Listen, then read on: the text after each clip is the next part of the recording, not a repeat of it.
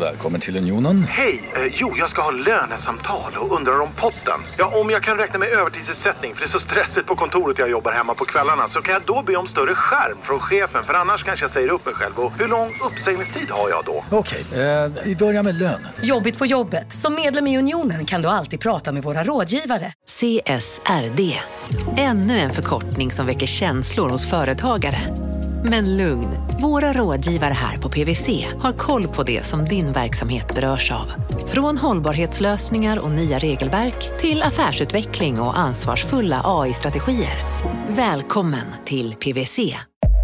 Upptäck hyllade XPeng G9 och P7 hos Bilia.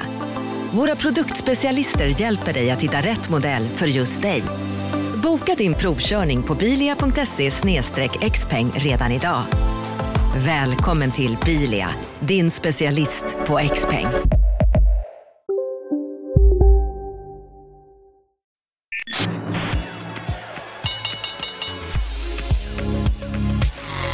Det här är Affärsvärlden med Helene Rådstein.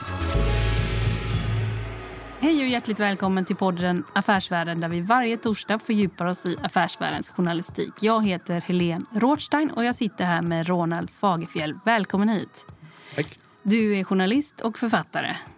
kan man säga. Du har skrivit 30 böcker om näringslivet och nu har du skrivit ett långt reportage i Affärsvärldens digitala nummer om Stockholmsbörsen under 100 år. Vad har du lärt dig?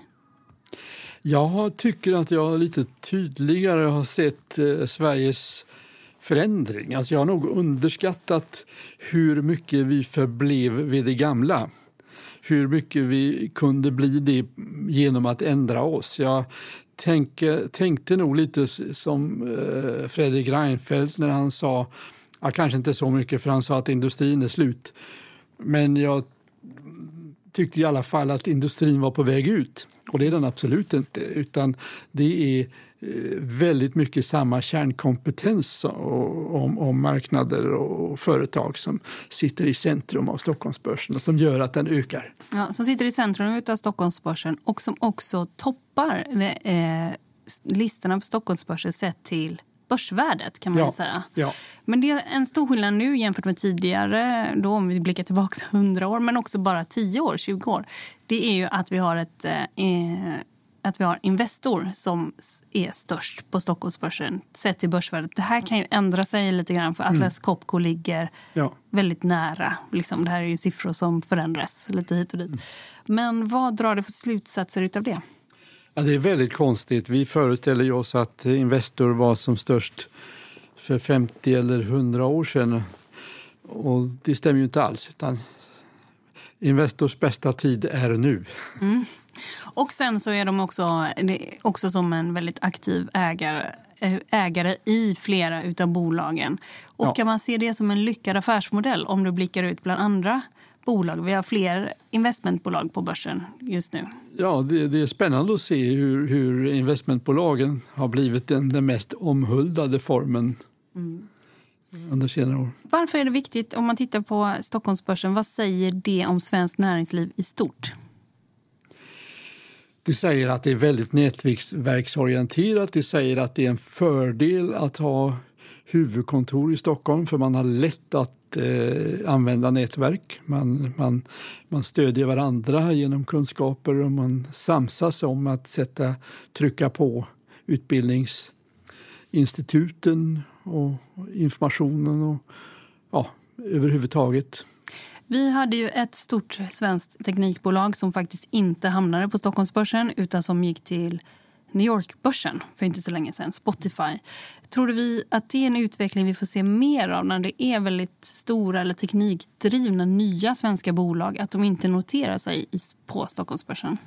Om vi kunde få en stabil krona mm. så tror jag att vi skulle kunna vända på detta på tio år ungefär. Mm. Vi har tidigare pratat om den amerikanska depressionen och vi har tidigare pratat om, vi börjar på Stockholmsbörsen 1909 och vi ska vandra fram till 2019, 100 år, vad som har hänt. Och nu så närmar vi oss 1970-talet. Vad är det vi ser för något? Vi ser eh, slutet av övermodets period. En period då vi trodde vi var bäst i världen, då allting gick på räls.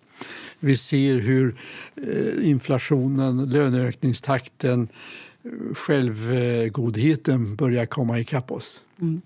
Och här så skriver du att det är nu som också börsjournalistiken Ja. börjar bli viktig. Va, vad är, vilken roll har börsjournalistiken då på 70-talet? Liksom det är ganska polariserat ute i samhället ju. Vi har haft 68 och rörelsen och sådär. Det var det nog. Det var ju kris. Va? Och eh, det fanns en falang som inte ville tro att det var kris utan det var bara att köra more of the same. Och så fanns det en, en grupp som eh, trodde mer på att vi behövde förändra allting. Och eh, det löstes väl med att man varken gjorde det ena eller det andra utan man lät, man lät saker och ting hända och, och, och, och, och Sverige gick i princip i putten 1900, hösten 1977. Alla företag inklusive Volvo, ja, vad, vad du än tar, var i kris. För vi hade för höga löner och alla, allting gick med förlust. Oljekrisen var det 73. Den kom 73 och det var ju så att stora delar av världen var i kris och egentligen så berodde oljekrisen på Nixon-chocken när USA devalverade några år tidigare där. Så det var en, en kavkedja, men vi hade då med hjälp av stimulanspolitik fördröjt effekten. Vi tog en döbelsmedicin som gjorde att vi första dagen kunde stå på våra ben men imorgon får det sjufalt värre Ja. som döbeln. Alltså det, det, vi fick det riktigt, riktigt illa när, när, när eh, och då började vi devalveringspolitiken efter eh, alltså 79 och fram till 82 och tog oss ur på det sättet men samtidigt skapade vi då nästa problem. Men det gjorde ju också att det blev en väldigt vad ska man kalla det för, en väldigt finansiell period. Så, och där deltog ju börsjournalisterna. Ja, precis. För i, liksom här på 70-talet och så vidare, 80-talet, det är yuppies, yuppie-eran kommer så småningom Ja, igång. ja. Och hela Wall Street kommer igång Ja, kan man säga. För att det var ju voodoo-ekonomi sen med Ronald Reagan. Han, han ordnade ju också en, en, en märklig politik samtidigt. Och Sverige fick alltså 1982 84 så fick vi vinster i Volvo, i Saab Scania, i rader av företag eh, via den starka dollarn och via den svaga kronan. Så att det, var, det, var en, det var en puckel av vinster som inte kunde eh, fin- eh, in- investeras utanför Sverige. Man fick inte föra ut det. Riksbanken hade ju kontroll över detta. Så att det gick till börsen.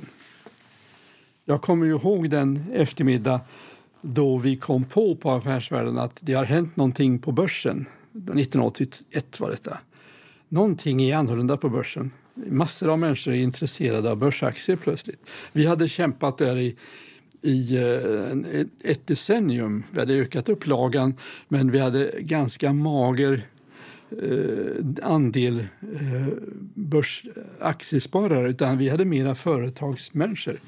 Men från 1981 så bet alla prenumerationskampanjer på aktiespararna och på sånt. va. Det var, det var en helt ny situation som hade inträffat. Då hade plötsligt Sverige blivit, höll Sverige på att bli finansiellt. Och i sam, samtidigt så, in, så introducerade man eh, löntagarfonderna. Och ingen hade väl tänkt att löntagarna skulle lyfta börsen och sen dö. Men det var den rollen det fick i praktiken. Och om, om man också ser till några siffror här så, så liksom är det så att mellan slutet av 1977 och slutet av 1987 så steg börsindex nominellt med 667 procent. Och hur mer skulle det bli? Och eh, om man borträknar inflationseffekterna var ökningen 252 procent. Ja, två, ja okej, du har rätt. Ja. Mm, ja. Det var- Men hur fungerar det med löntagarfonder? Varför, varför kom de in på börsen och sen dog? Va, vad hände där?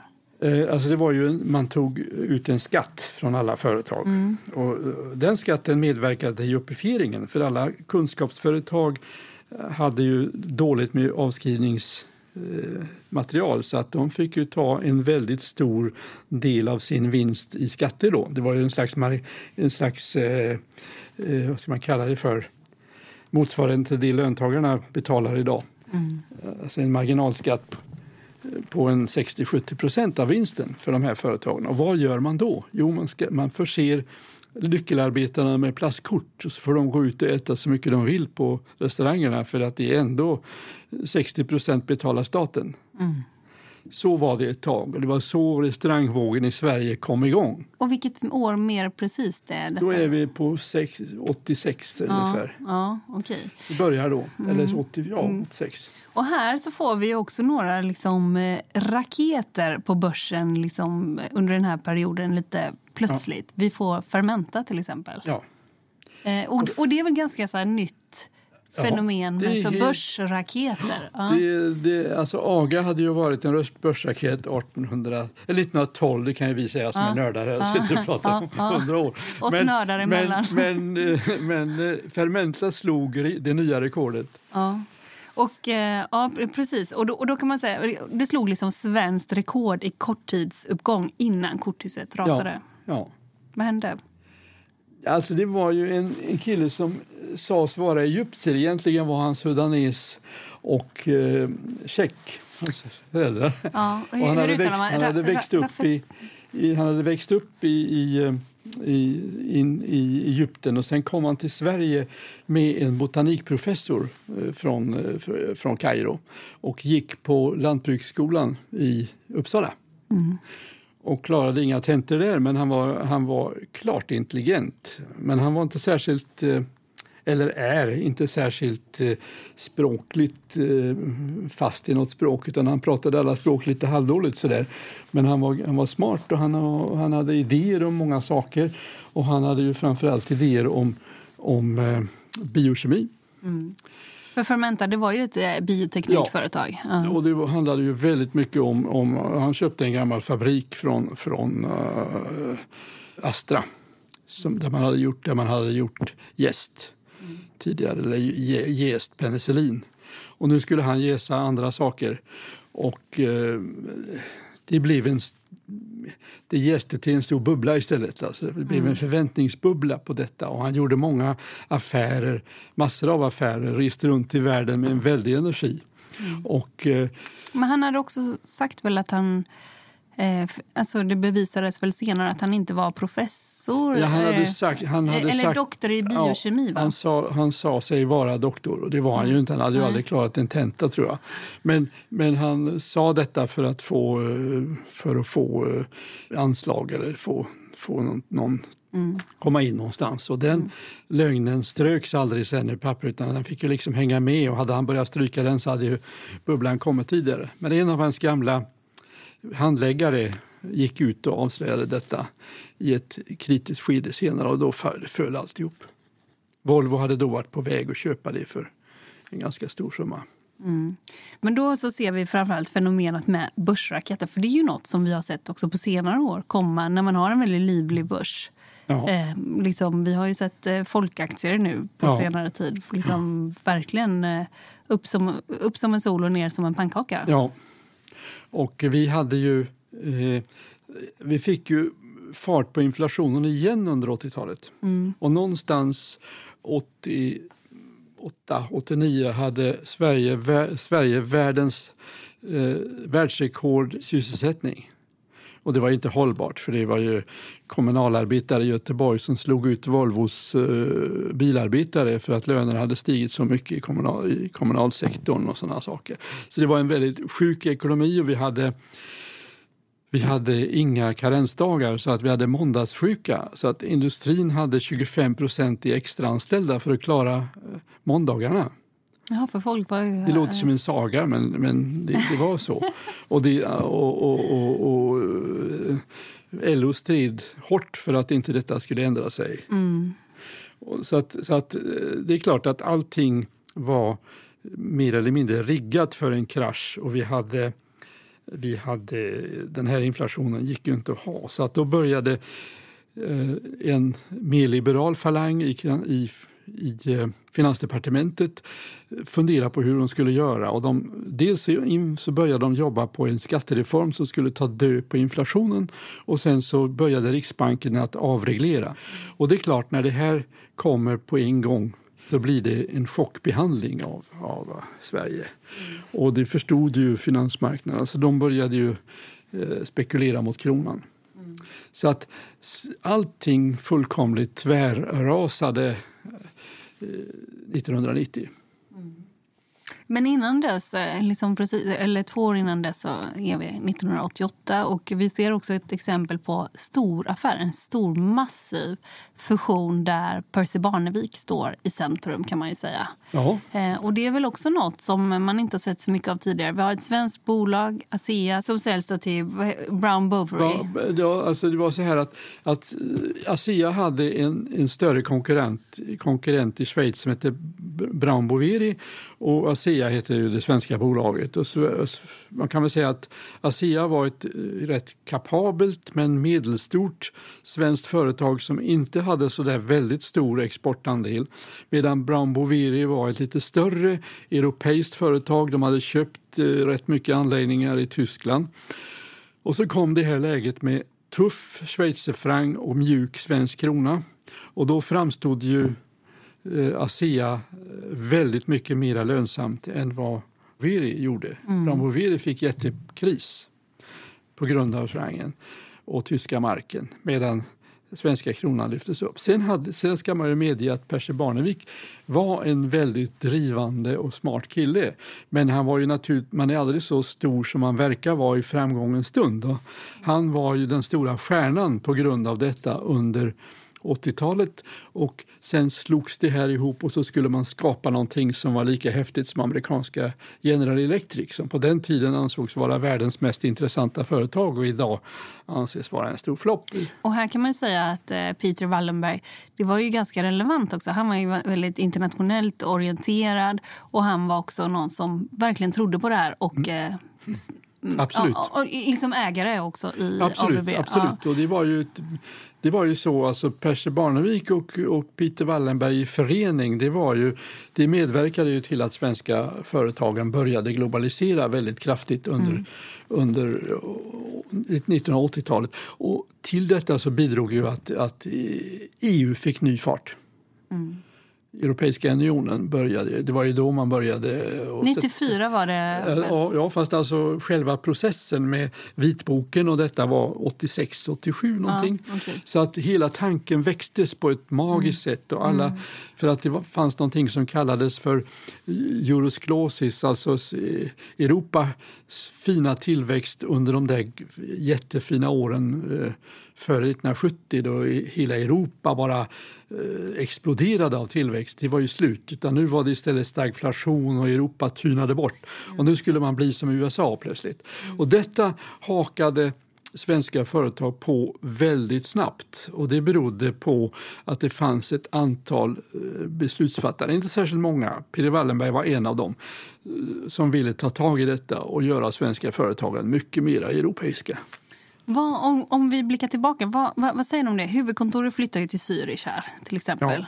Och eh, hamnar inte längre i Sverige. Det var det man eh, bjöd på i den. För att man vill ju då ha en, en andel som var lika stor som... Alltså Brambovier var ju större än, än än ASEA, men man slog ihop dem 50-50. Jämlika äktenskap kallades det på den tiden. Mm. Det blev jätteinne efter detta. Mm. Man skulle, och det var en bokför, egentligen var det ett bokföringsmässigt trick. Om man slog ihop de här företagen så behövde man inte redovisa några övervärden och sådana saker. Mm.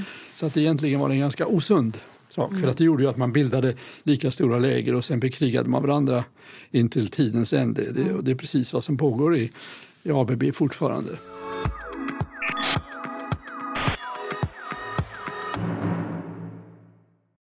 Marknaden sponsras av SPP, pensionsbolaget. Eh, förra gången pratade vi lite om ITP. Och som en kort repetition så, så var det ju 70-tal, arbetsmarknadens parter bestämde att alla tjänstemän ska ha en tjänstepension. Man kom överens om vilka villkor som ska gälla i den här pensionen och så kallade man den för ITP. Så jobbar man idag som tjänsteman i ett företag med kollektivavtal, då har man förmodligen den här pensionen, ITP-pensionen.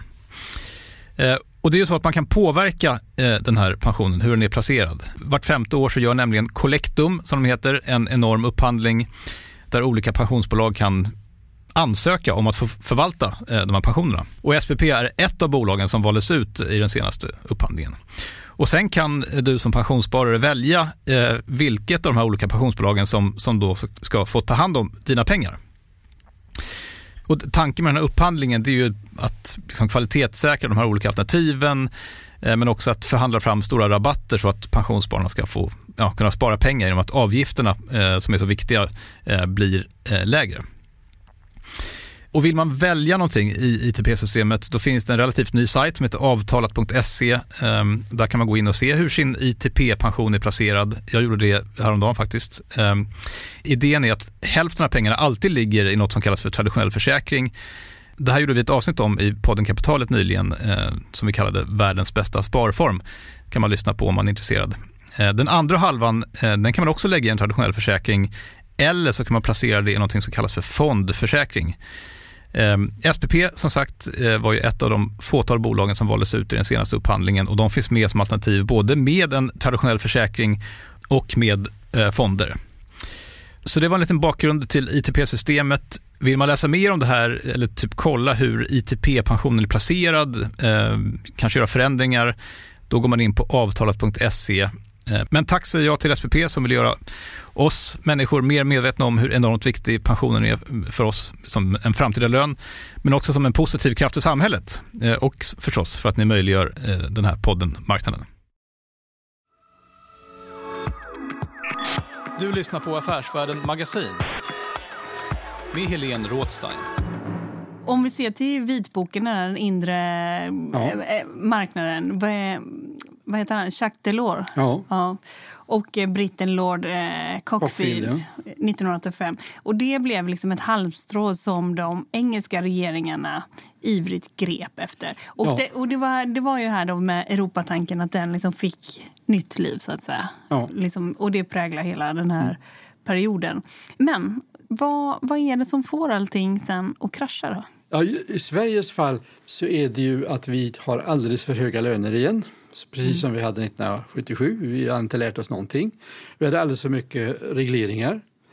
Så att vi, det var en, on, en ångkokare helt enkelt, Sverige. Och vi hade alltså vår första omgång med fastighetsmiljardärer vid den tiden. Vi hade, de flesta namnen har vi glömt men de, de var, alltså, var otroliga eh, uppvisningar i miljardförmögenheter och båtar och hus och allting på den tiden. De sista åren på 80-talet. Varför tjänar de så mycket pengar? För det är en fastighetsbubbla? Nej, alltså du, du, du, det, var ju, det var ju... Fastigheterna var prissatta efter ständigt stigande hyresintäkter i framtiden efter inflationslogik. Alltså man skulle kunna, man skulle kunna, du kan ju räkna hem vilka kalkyler som helst om du kan, om du kan höja hyrorna med 10% per år. Mm. Och svenskar de lånade pengar på sina hus och köpte båtar för det. Det här låter bekant. Ja, det finns vissa likheter med vår nu, nuvarande period. Och bankerna, och bankerna var på börslistan. Det var de de största vinsterna i svenskt näringsliv kom från bankerna i slutet av 80-talet och det, det, är lite så idag också. Mm. Så att det här har en stor betydelse. Nu är det så att vi inte har inflation i det här läget så att det är lite, lite an, an, annat spel men det är alltid farligt när, när, när eh, finansbranschen blir för stor. Men det är också, liksom, om vi tar också den moderna liksom, finansbranschen som växte sig liksom, vid sidan av eh, börsen och så, där, ja. så växer sig liksom en stark finans finansbransch upp i Sverige också mm. under den här perioden. Mm.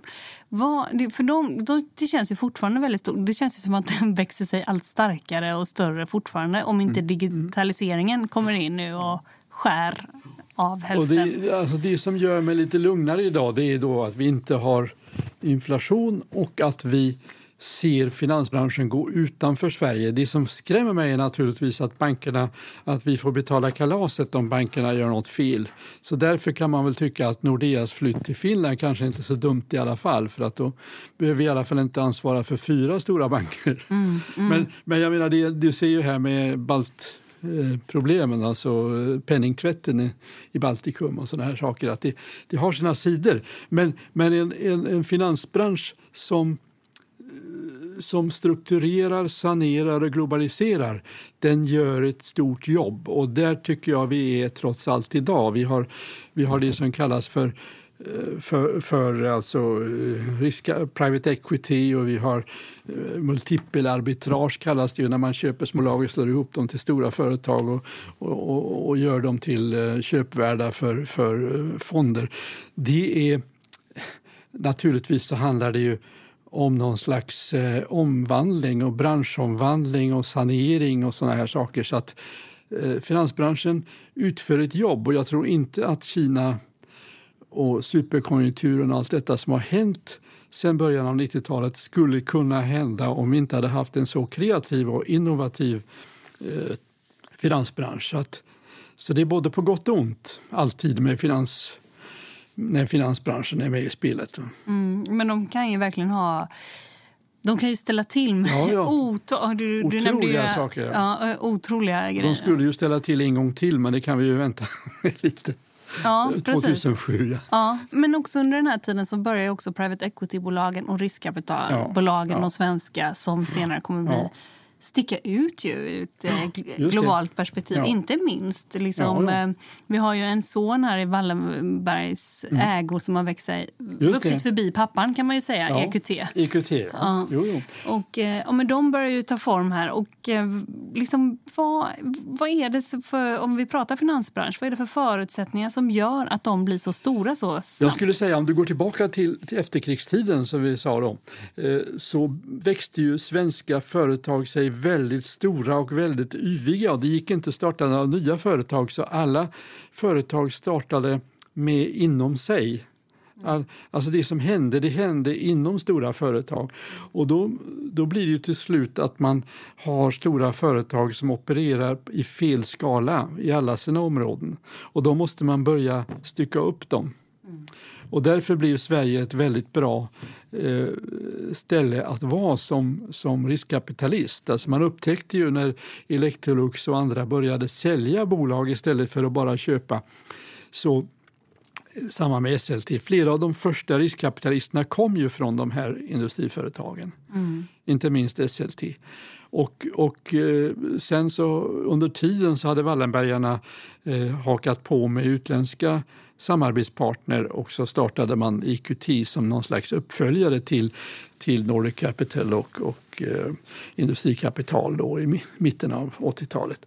Och resten är ju historia. Det är ju, alltså sven, svenska risk, riskkapitalföretag har ju gått ut i Europa med en väldig kraft. Ja, visst. Och vi har ju fått väldigt liksom, finanskändisar. Liksom Ja. Björn Savén och Harald Mix och Ja. Kimal och ja, jag vet inte. Och, och egentligen så är det, ju, är, det ju, är det ju vårt nätverk. Alltså direktörer som var tjänstemän och funktionssocialiserade fick plötsligt vara med och tjäna pengar. Mm, De bildade då jättestora eh, nätverk där de kunde plocka fram intressanta sådana de, vi- de, de kunde ju de kunde ju prata med varandra, de kunde fixa fram olika kandidater för uppköp och de visste vad som skulle göras med dem. Man gav dem drivkrafter, ekonomiska drivkrafter. Och det var väl detta som satte en sån sprutt på en del av verksamheten. Tidigare så var de ju primus inter pares, den främsta av jämlikar i sin organisation. Och man försvarade gärna den organisationen mot styrelsen och höll styrelsen lite eh, mm på armlängds avstånd och ville gärna ha så stor organisation som möjligt för att det skulle en vd ha, man skulle ha mycket chaufförer och allt möjligt. Och sen Det, började ja, precis. För det ska Ja. man inte glömma. Visst, de Nej. kanske inte tjänar så mycket, men Ja. de hade mycket... De hade mycket backup Ja, medan ja, de jobbade. Och sen var de ganska, det var lite som UD, man bodde i det färsigaste huset, tjänstebostaden och sen var man, kom man till Stockholm och kunde inte köpa en trea en gång. Mm. Det är lite, det är lite eh, den typen av värld var Mm. det på den tiden. Och det blev ju en omvänd hand. Och där, där tror jag en stor del av, av kraften i, i eh, vår omvandling låg. Precis, och ute i världen då så från att man hade en extremt liksom, stor ekonomisk stormakt kan man väl säga, USA och senare visst också Europa, men så kom ju också växte sig Kina allt starkare efter Ja, 1989. ja, Ja. Ehm, Och tänk då Kina, tänk en, en, en exponentiell tillväxt med 10% per år. Det betyder att du, att du har en ekonomi 1990, ja, 89 när du har Himmelska fridens torg, massakern. Ja, ja. 3-4 tusen eller vad det kan ha varit ja, som har dödats. En otrolig Ja. hemsk sak som gjorde att företagen faktiskt höll sig undan Kina ett antal år där. Men samtidigt då så var ju Deng tvungen att satsa stenhårt för han var ju tvungen att stilla den här eh, ilskan som fanns i Kina så att han öppnade ekonomin så att Himmelska fridens torg öppnade Kina för en period. ja, pa, pa, pa, paradoxalt nog, ja. Ja, den gjorde paradoxalt. Det är ofta så att onda och det goda, det, det, de var skraja. Eh, kommunistpartiets ledning var skraja i det läget. De släppte in utländska företag på ett annat sätt. Och, och, det- och detta var ju då fram till att man hade varit en planekonomi liksom från 1953 till 78. Renodlad ja, plan, ja, planekonomi. ja, Ja. Absolut. Ja. Och eh, de hade då växt under 80-talet men från en otroligt låg nivå. Men säg då att de var ett, en ganska liten och dålig ekonomi 1989. Så sju år senare, 1996, då var de dubbelt så stora. Och eh, lägg då på ytterligare sju år så är du framme in på 2000. Då är de fyra gånger så stora. Sen är de åtta gånger så stora. Och Ja, jag kommer det- ihåg 2008 då, så växte de Ja. förbi Tyskland till Ja, exempel. då, är man, då ser man den här magen, Ja. grosessen. Alltså, när, du ser inte fostret förrän de sista. Plötsligt så var, så var eh, Kinas dubblering det var en stor del av världsekonomin som hände där. Va?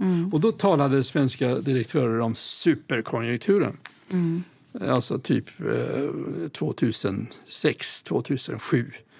Det var rekord överallt på lastbilar och på dumpers och på eh, lyftkranar och ja, alla sådana här saker.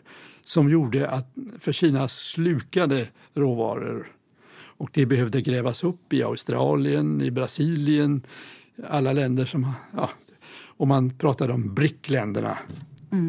Brasilien, Ryssland, Indien, Kina. Större delen av tillväxten i världsekonomin, nästan hela, kom från de länderna. Och, liksom, och det här är ju något som vi har fått förhålla oss till. eh, Och det, och liksom, och, och, och det mest påtagliga, så att Ja, säga. Vi ja. har ju, om vi tittar också på liksom hela västkusten. Vilka, liksom, med, stor, med Geely som ägare och sådär. Till exempel. Ibland tänker jag på Göteborg till exempel. Ja. Att det är ju ganska dominerat utav... Göteborg är bara detta. Ja, aj, precis. För vad har vi för något? Vi har eh, Geely. Ja, vi har, vad tänka du, du har ju, du har ju eh, alla de, det gamla klustret från varvens tid, du har det gamla klustret från bilarnas tid, från lastbilarnas tid och du har Kulan. SKF. SKF ja. Och du har, alltså så är du i Göteborg så, Göteborg har ju, le, lever ju bra när det är, när det är svag krona. Och lever dåligt när det är, är stark. Samtidigt så är det ju ett, en väldigt spännande miljö för det är ju en del av det här nya klustret med, med tekniker. Chalmers är ju högt uppe i, i, skalan. Och, men Ja, ja, men inte bara det. Det är ju helt nya techbolag Ja, som liksom ja, och techbolag och attraherar... allt möjligt. Ja, ja, liksom med och, och, AI. och ja. vi ska ju komma ihåg det här med jämställdhet. Alltså, vi pratar om att tjejer inte läser teknik, men de läser indek. Mm. Indek är, är, vi har fått indekutbildningen under de senaste 20-30 åren. Och varför har det kommit? Jo, det är för den här tekniska klustret som har växt fram i Sverige Mm. från 80-talet. De tyckte Handelsby för finansiellt. Och nu idag så läser man alltså fem år kombinerad matte och, och, och, och, ekonomi.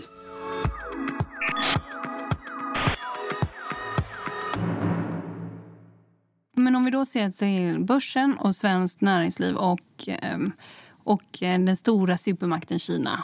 Ja. Va, va, vad får det för konsekvenser skulle du säga? Vi blir delvis uppköpta, bolagen blir delvis uppköpta. Globaliseringen som Ja. börjar här med ABB, Ja, ja. Den, den har ju fortsatt. Ja, och den kom ju, det, alltså säg så här att Sverige fick ju en nedvär, nedvärderad krona 1992. Vi hade då turen ungefär som på 30-talet att vi hade deflation i världen. Så att vi fick ingen inflation och, vi hade, och svenska företag hade fördel av att de hade låg, låga kostnader. Det var ju därför det drog iväg så fruktansvärt med Astra och Ericsson.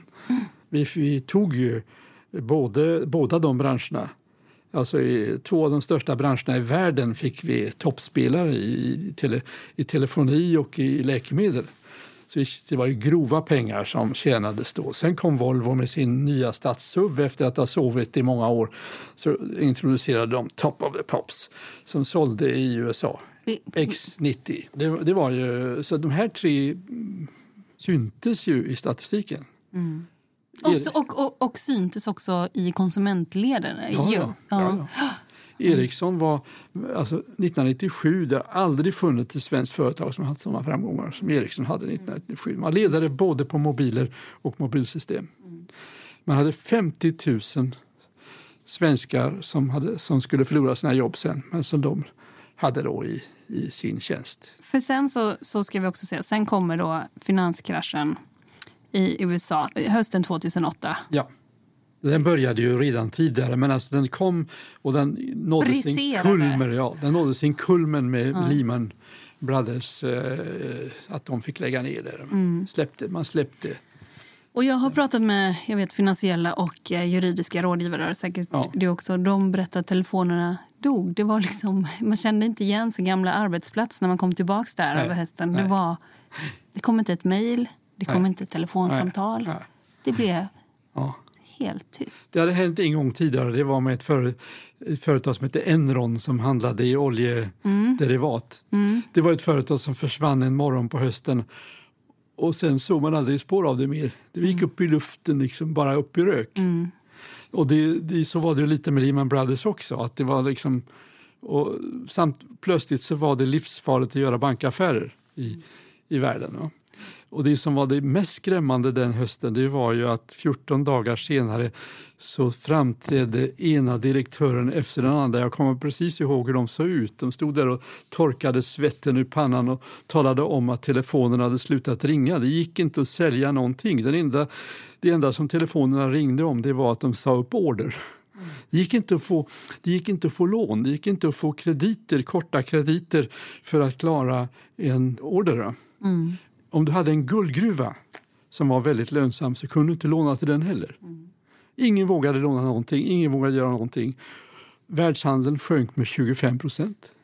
Värre än den har gjort i något av krigen.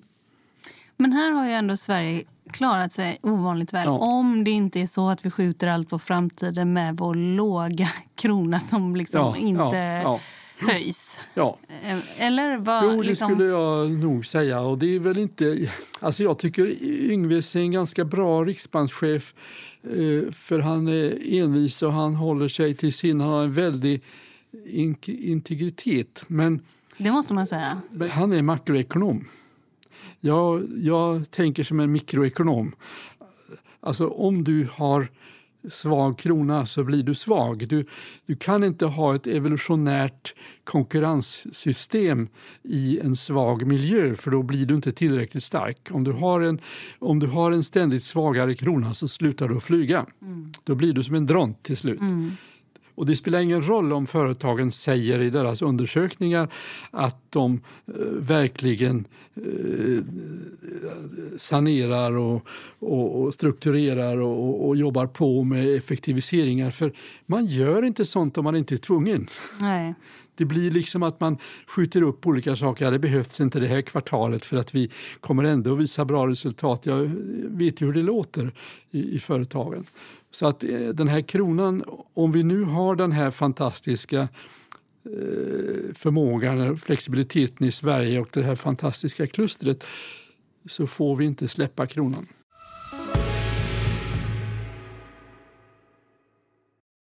Eh, marknaden sponsras av Karla. Vi pratar ju en hel del om bilar här på kontoret. Karla har ju skapat, skulle jag säga, det som är standarden för hur man idag köper och säljer bilar på nätet. Eh, kort bakgrund bara. Eh, Karla säljer och leasar begagnade elbilar eh, och laddhybrider på karla.se. Alltså en helt eh, digital upplevelse. Och man har gjort det här med ett nästan maniskt fokus på vad en bilköpare faktiskt behöver. Jag gjorde ju en intervju med en av grundarna, Patrik Illerstig, i marknaden här eh, ganska nyligen, eh, daterad 25 mars, om man vill lyssna på den. Eh, men där berättar han hur de kom in i det här lite från vänster för att försöka uppfinna hela den här liksom bilköpupplevelsen från början. Och de har idag, vilket är rätt otroligt, 4,8 i betyg eh, på Trustpilot. Jag, jag har sett många företagssidor på Trustpilot, men det här är nog bland eh, det bästa jag någonsin sett faktiskt. Man kan sälja bilen till Karla också. Då går man in på karla.se, delar lite info om bilen, sen får man en gratis värdering och ett bud. De hämtar bilen helt gratis i hela Sverige och så har man pengarna på kontot i samma stund som de hämtar bilen. Det är grymt. Eh, så ska du köpa en ny bil eller sälja din gamla, eller båda delar för den delen, gå in på karla.se och eh, kolla. Alltså karla.se och Karla stavas med C. Tack så mycket till Karla.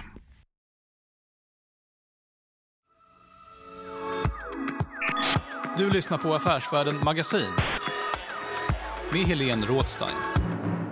Men om vi också går tillbaka till då vid, eh, efter finanskraschen i USA så är det ju också att den hade ju inte gått förbi de svenska bankerna direkt. Och det ryktades om att eh, liksom det skulle komma jättelika nyemissioner i flera av de nordiska bankerna. Och i början av februari 2009 gick ju SEB ja. som hade drabbats hårt av den ja. eh, kraschade baltiska... Ut med en ny introduktion, eller ny ja. emission. Ja. ja, precis. För, liksom, på, på grund av att eh, mm. ja, de behövde liksom förstärka balansräkningen. Till mm. exempel. Och det var ju deras erfaren, långsiktiga erfarenheter. De, de kände ju sin historia.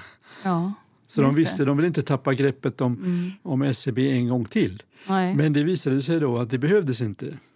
Och sen var det ett annat fenomen och det var att, att in, eh, Investor tillhörde de företag som satt med överlikviditet och väntade på att alla kurserna skulle gå i botten så man kunde köpa på sig. Men de gick inte i botten. Det blev inga, de, det fanns inga säljare. Mm. Det var ingen som, skulle, som paniksålde utan folk eh, branschen var eh, smartare internationellt än man kunde tro i det här läget. Paniken hann aldrig riktigt komma in innan det gick upp igen.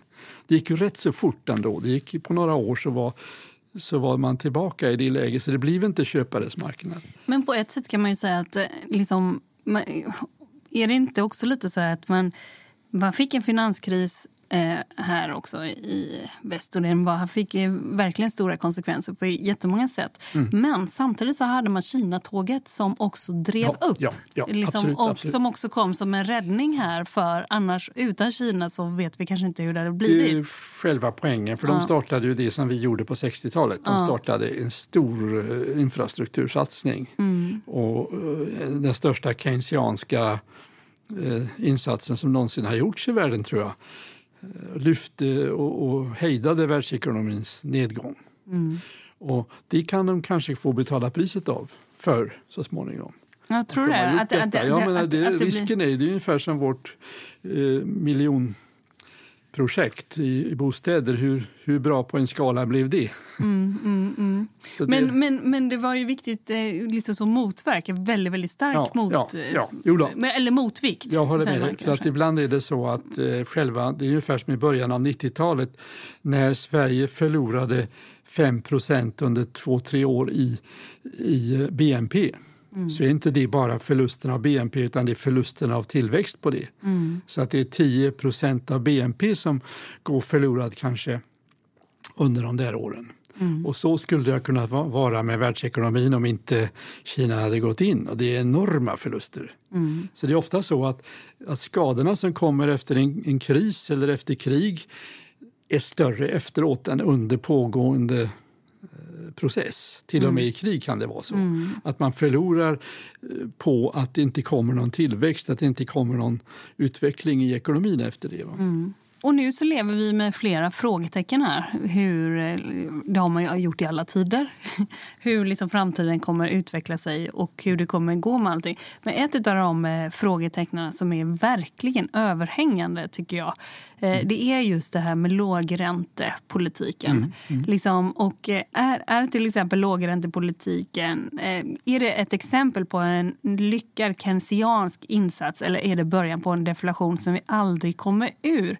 Utan att släppa lös inflationen. Alltså går vi mot en japanisering kan man väl säga, utav ekonomin. Det kan nog vara så om den förenas med demografisk nedgång som i Japan, men jag är inte så säker annars. För att slutet av 1800-talet var ju på det här sättet. Och delar av 30-talet. Alltså vi har varit med om detta förut. Och jag glömmer aldrig när jag träffade en av de berömda svenska eh, ekonomerna som väldigt ung journalist. Och jag frågade, han sa att vi ska inte ha någon inflation överhuvudtaget. Kan man inte få några bieffekter av det, frågade jag. Och då tittade han på mig som jag var en idiot så sa han det ska gå bra långt när man tror att icke-inflation är, är skadligt. Jaha. Lundgren hette han. Ja, Okej, så resonerar han. Så att han, var, han var ju uppfostrad, han tyckte inflation var det absolut onda och eh, eh, nollränta var helt okej. Och idag så har vi väl någon mellan... Alltså egentligen är det ju så att lagom inflation, lagom ränta är bra. För att då, då, det är alltid lite missar som görs under vägen och man kan ju skriva av lite lättare om man har lite lagom.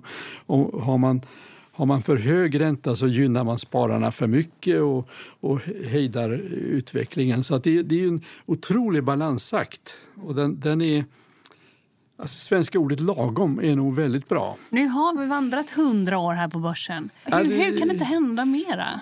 Eh, det, ja, jag tror det är en fråga om tid. Jag tror att det är lite så här att vi lever i en otroligt dynamisk tid och orsaken till att det ser ut som om vi är kvar i den gamla världen det är att vi har lärt vi har lärt oss att flyga, så vi har kunnat vara kvar med det vi har kunnat. Vi har, vi har försvarat vår grundkompetens med näbbar och klor och flyttat den ut över världen. Så att om du tar Electrolux som är det extrema exemplet. När de nu har plockat ut sin, sin proffsdivision som de tänker plocka ut så, har de inte, så följer den sista tillverkningen i Sverige med till den avknoppningen.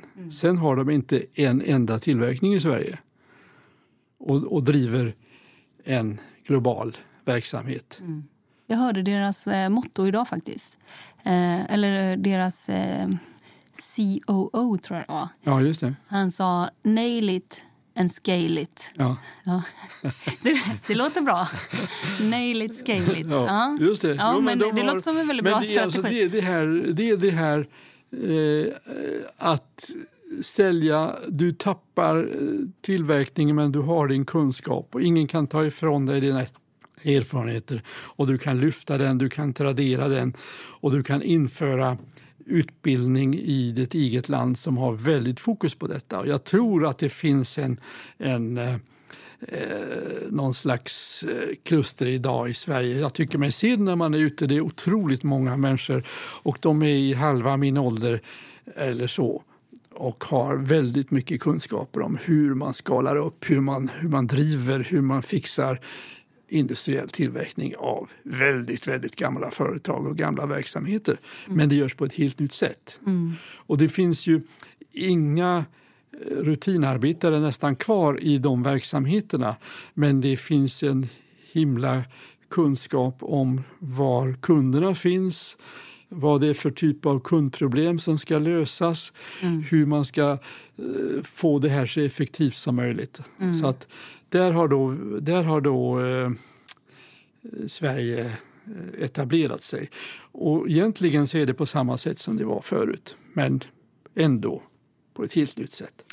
Och eh, fortfarande, men det är väl också ganska intressant att vi har ett ägarbolag eh, som också är störst. Ett, eh, liksom, Ja. Nästan som en, fungerar ju nästan som en Sverigefond. Ja, ja, det- och det var väl Ja. det man sa förr i världen. Ja. Om du kommer från världsrymden och landar i Sverige så ser du två fenomen. Det ena är Wallenberg och det andra är Socialdemokraterna. Och nu är frågan om vi kommer att se Socialdemokraterna, men vi ser fortfarande Wallenberg. Men samtidigt så, säger kan vi säga Jo, så här. men vi ser ju en gammal socialdemokrat på en konkurrerande bank till, eh, ja, till Wallenbergarna, Jo, Göran Persson. Det, det, det är mycket som är kvar i Sverige och, och vi har en, en, mitt, en politisk mitt i Sverige som samarbetar idag. Det kanske är, är en annan sorts socialdemokrati då. Mm, Sen, har vi, sen har vi ju någonting annat och det är att vi har nya investmentföretag i Sverige Vi har, vi har alltså Latour, vi har Bure och, och, och vi har Körling och vi har eh, och naturligtvis Lundberg. Så det, det, det här är någonting som alltså det här att bilda ett förvaltningsbolag och driva detta är någonting som inte känns mossigt längre utan det är många svenska... Och driva det som aktiva ägare. Ja, för, för, ja. det är väl orättvist om man säger fond. Det är ju många... Det är väldigt många idag. Ja, det, var, det gick inte att prata om detta på 90-talet Nej. och nu, här är vi 20 år senare och, och det är top of the pops. Tack så mycket för att du kom hit. Ronald Fagerfjell. Tack ska du ha. Tack. Du har lyssnat på en podd från Affärsvärlden. Jag heter Helene Rothstein. Mer fördjupande journalistik om näringslivet finns både på nätet och i Sveriges äldsta och faktiskt bästa affärsmagasin. Du hittar oss enklast på affärsvärlden.se och podden, den är tillbaka om en vecka. Håll ut!